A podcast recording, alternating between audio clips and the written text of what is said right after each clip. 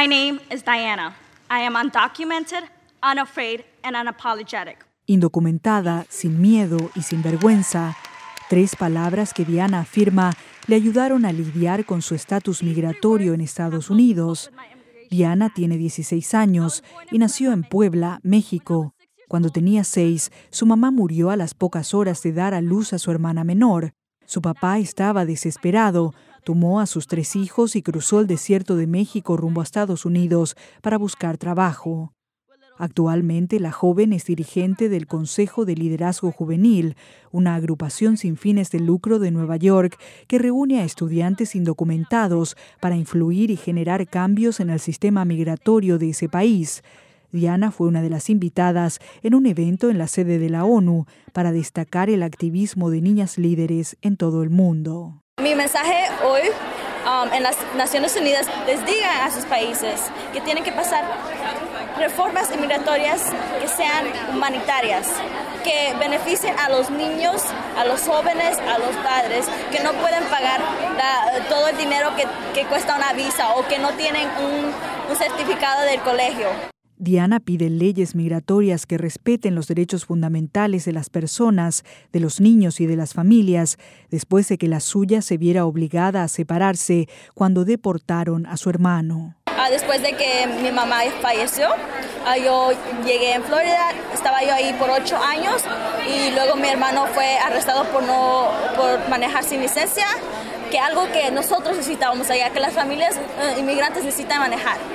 Entonces de ahí um, uh, no lo dejaron ir y estaba esperando la deportación. Um, y entonces yo y mi papá nos movimos para la ciudad de Nueva York. Si no dejaban Florida, el resto de la familia también corría el riesgo de ser deportada. Cuando se mudaron a Nueva York, Diana se sintió profundamente afectada.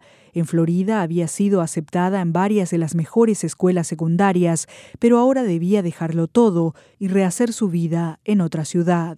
Yo el primer año yo no sabía qué hacer, yo estaba muy deprimida, ah, pensé de suicidio y en, verdad todo cambió cuando yo encontré la, la organización The New York State Youth Leadership Council Um, y es um, una organización de um, estudiantes indocumentados en el estado de Nueva York. Una de las causas por las que aboga Diana es la aprobación de un proyecto de ley llamado Dream Act, que daría residencia permanente a jóvenes inmigrantes que hayan vivido gran parte de sus vidas en Estados Unidos y se hayan graduado de las escuelas secundarias de ese país. Otra de las invitadas especiales fue Jamie, una niña guatemalteca maya quiché de 15 años que proviene de Cantel, Quetzaltenango. La niña es voluntaria de la agrupación Paz Joven, dedicada a fortalecer el liderazgo de los jóvenes para que sean capaces de generar cambios en sus comunidades. A inicios de este año, con el grupo de mi comunidad, realicé una investigación sobre embarazos en adolescentes y nos encontramos con niñas de 12 años que ya estén embarazadas o con un bebé. Esto las obliga a saltar etapas y tener que vivir como adultas, dejando de estudiar y de alcanzar sus metas y sueños. En el año 2012, en Guatemala se reportaron 32 mil partos en adolescentes menores de 18 años.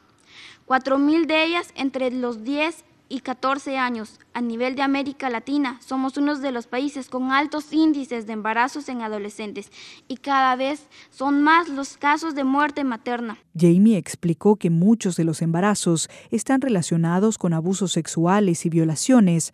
Agregó que numerosas niñas son víctimas de violencia doméstica y tienen poco acceso a información sobre salud sexual. A pesar de las dificultades en las cuales mis amigas y yo nos hemos encontrado, como el poco apoyo del gobierno, la falta de credibilidad de los adultos hacia los jóvenes, el involucramiento y participar ha, ha fortalecido mi liderazgo y el de muchas jóvenes mayas quichés como yo y así poder crear soluciones viables desde nuestra perspectiva, porque somos el presente y el cambio a nivel nacional y mundial. Por eso, Hoy alzo mi voz por todas aquellas niñas y adolescentes que nos merecemos un, un, mejor lugar para vivir. Naciones Unidas convocó a niñas de todo el mundo con formación de líderes para celebrar el Día Internacional de la Niña y mostrar la importancia de la educación como poderosa fuerza de transformación de las sociedades. Rocío Franco, Naciones Unidas, Nueva York.